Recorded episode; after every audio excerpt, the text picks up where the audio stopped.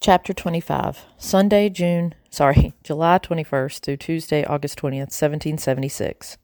Our slaves, sir, cost us money, and we buy them to make money by their labor. If they are sick, they are not only unprofitable, but expensive. Benjamin Franklin, the Gazetter, sorry, Gazetteer, and New Daily Advertiser. Melancholy held me hostage, and the bees built a hive of sadness in my soul. Dark honey filled up inside me, drowning my thoughts and making it hard to move my eyes and hands. I worked as a puppet trained to scrub and carry, curtsy and nod. Madam would not look at me. When she had an order to give, it went through Becky, even if we all stood in the same room. Tell the girl the hearth needs sweeping. Sal, Becky would say, please sweep the hearth. Tell the girl to fetch my fan. Sal, Becky would say, please fetch Madam's ivory fan. The library needs dusting. Tell the girl. Sal, I swept the hearth and fetched the fan. I dusted the library without looking at the books on the shelf shelves or the horse on the wall. I preferred the chores that took me out of the kitchen, for it was there the bees tricked me into seeing Ruth's ghost playing on the floor, churning butter, or counting out kernels of corn.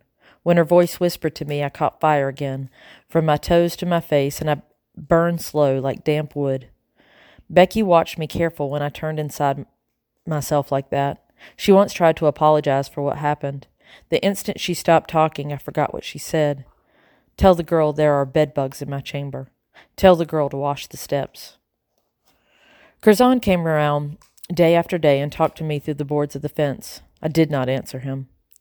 July marched out, and August sailed in on a suffocating tide.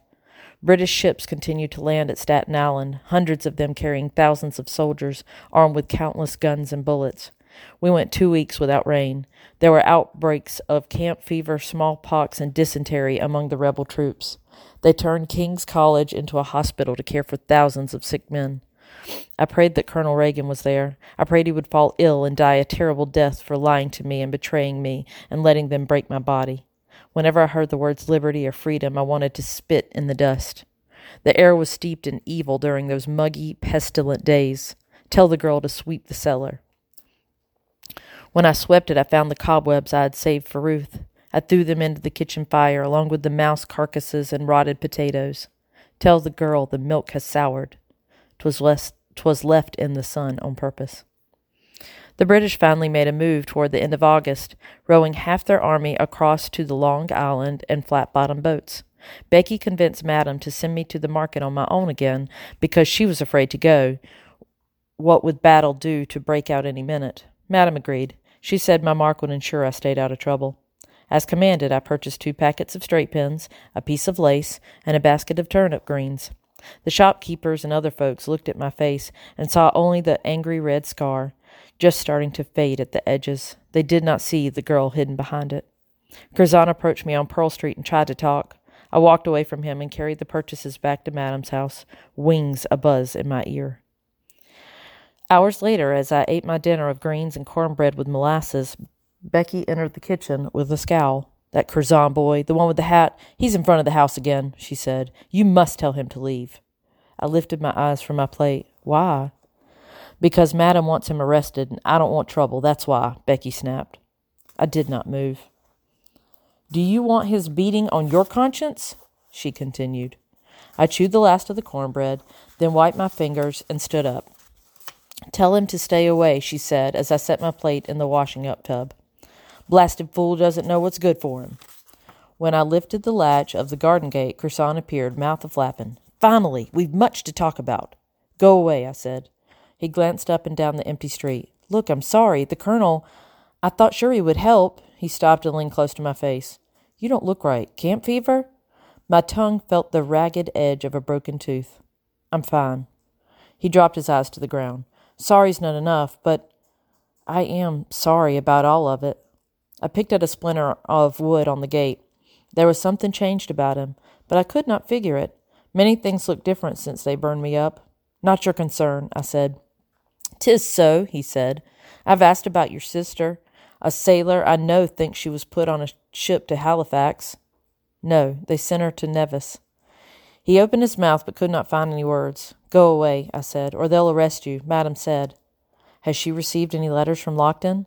The question hit me like a bucket of cold water. You asking me to spy again? Listen, he started. Our freedom. I did not let him continue. You are blind. They don't want us free. They just want liberty for themselves. You don't understand. Oh, no, I understand right good, I countered. I shouldn't have believed your rebel lies. I should have taken Ruth and run the night we landed. Even if we drowned, we would have been together. He reached out and grabbed my arm. Don't say that. His hand was strong, but so was mine. I grabbed his thumb and twisted it backward. Turn me loose. My body and voice shook as if trapped in one of Ruth's fits. Sorry. He released me, and I released him. I'm sorry for your sister and your face and your broken head. He wiggled his thumb. A hundred times as sorry as the hills. I moved to shut the gate in his face. He held it open. We all have scars, Isabel. I'll never talk to you again. I threw myself against the gate, shut it, and threw home the latch. Chapter 26 Wednesday, August 21st through Sunday, August 25th, 1776. We have our coach standing before our door every night, and the horses are harnessed ready to make our escape, if we have time. Poor New York. I long to have the battle over, and yet I dread the consequences. That's a letter written by Mary, daughter of Patriot Brigadier, Brigadier General John Morin Scott, as her family prepared to flee New York. The storm that hit the city the next night was the worst I had ever seen. A thundercloud big as a mountain swept up the river just before sunset. Lightning danced at its edges like hor- horses at a mad gallop. Then the sky turned ink black and the storm crashed over us. The wind blew signs off buildings, overturned soldiers' tents, and stripped the clean cloth, sorry, clothes that had been pegged out to dry. Thunder boomed like a thousand cannons. A house three blocks over was struck by a lightning bolt and burned to the ground. Thirteen soldiers were killed by lightning, too. The coins in their pockets melted and their flesh roasted. One lightning struck soldier survived, but was turned deaf, blind, and unable to speak. We were forced to concern ourselves with more domestic matters. The window frames in the front parlor leaked terrible during the storm. Rain soaked the drapes and rugs and left the wall plaster so- soft and spongy. Tell the girl to clean up this mess. Becky asked around for days, but there was no spare carpenters to be found, no matter how much coin was offered. The men were all getting ready for war. The British had set up a new camp in Brooklyn on Long Island, Long Island, and Washington was moving his troops around like pieces on a checkerboard. He sent most of his men across to face the British and others north to defend Fort Washington and Harlem. The front windows continued to leak. Becky, con- Becky began to talk of leaving her uncle's house in Jersey. I pretended to listen to her. The streets were filled with the hurry scurry of a moving army, splashing through mud puddles. Madame called for tea. I left to fetch fresh water. A few bees flew out of my head as I walked north with my buckets, blown out by the strong east wind. The pain helped too. I had cut the palm of my left hand on a dull blade at breakfast. Becky wrapped it for me, but it stung to carry even an empty basket. Nassau Street was fair deserted all the way up to the Commons. Most folks had fled. I feared to be caught between two angry armies. That's why I was surprised to see a crowd at the water pump, a dozen or so men and boys, slaves who had been hired by the army to build barricades and a few women fetching water like me. Beyond the men, I could see the pile of paving stones that had been pulled up for the barricade. It was midday, and the folks were gathered for a cool drink, a bite to eat, and some conversating. The talk stopped as I approached. All eyes went to my face. I had not been to the pump since my branding. I gripped the buckets tight, holding in the pain. Most in the crowd were strangers to me. Mercy, muttered one woman as she studied my scar.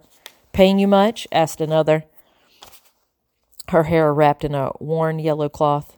It tugged some, ma'am, I said, not as much as it did. One man spat over his shoulder and said something in a language I did not understand. The other men turned their eyes from me back to grandfather, the old man who sat by the pump, and went back to the argument. I was grateful to have the attention leave me. You're not looking at the facts, a bald man said to grandfather.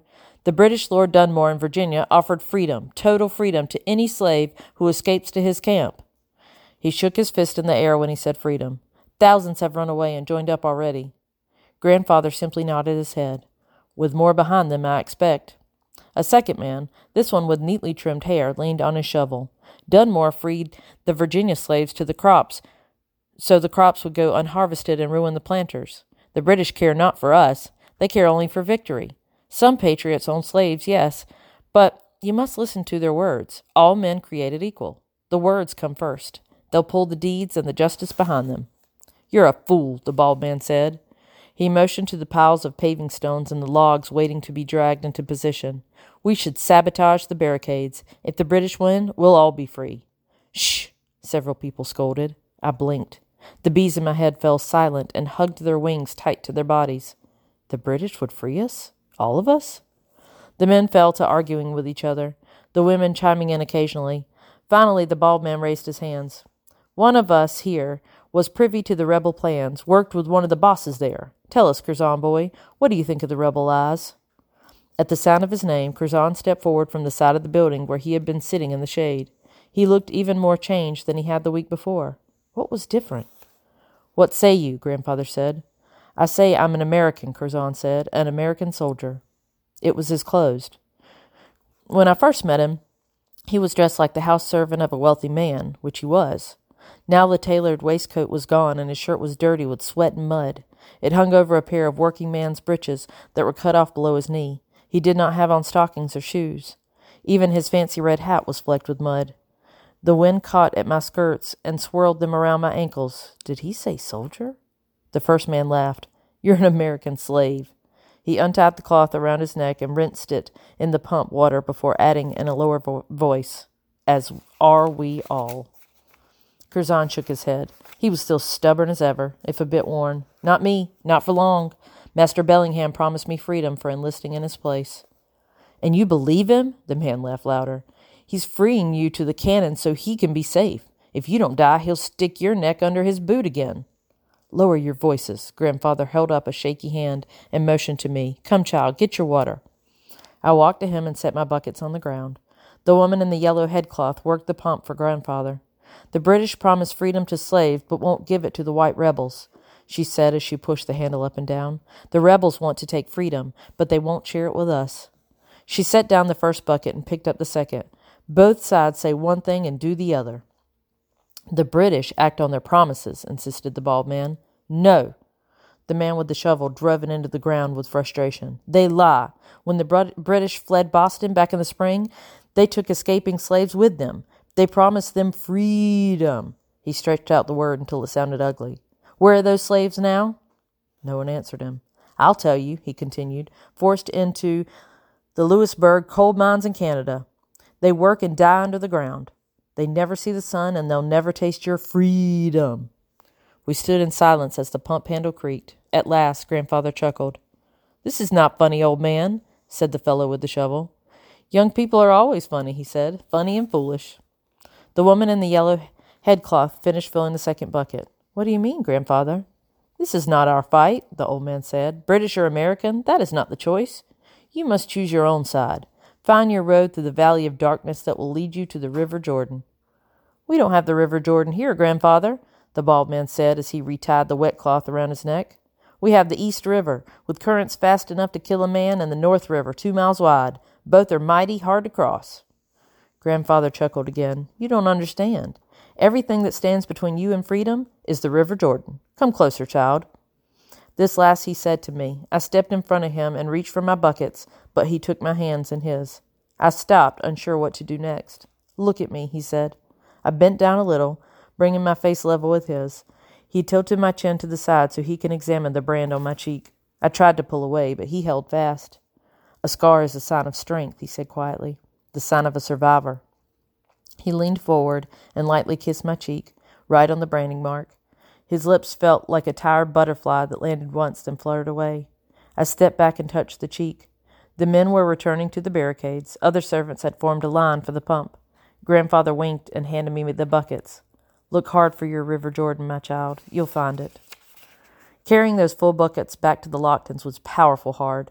The cut on my left hand pained me too much to use it, and my right hand was not big enough, my arm not strong enough to carry two buckets at once.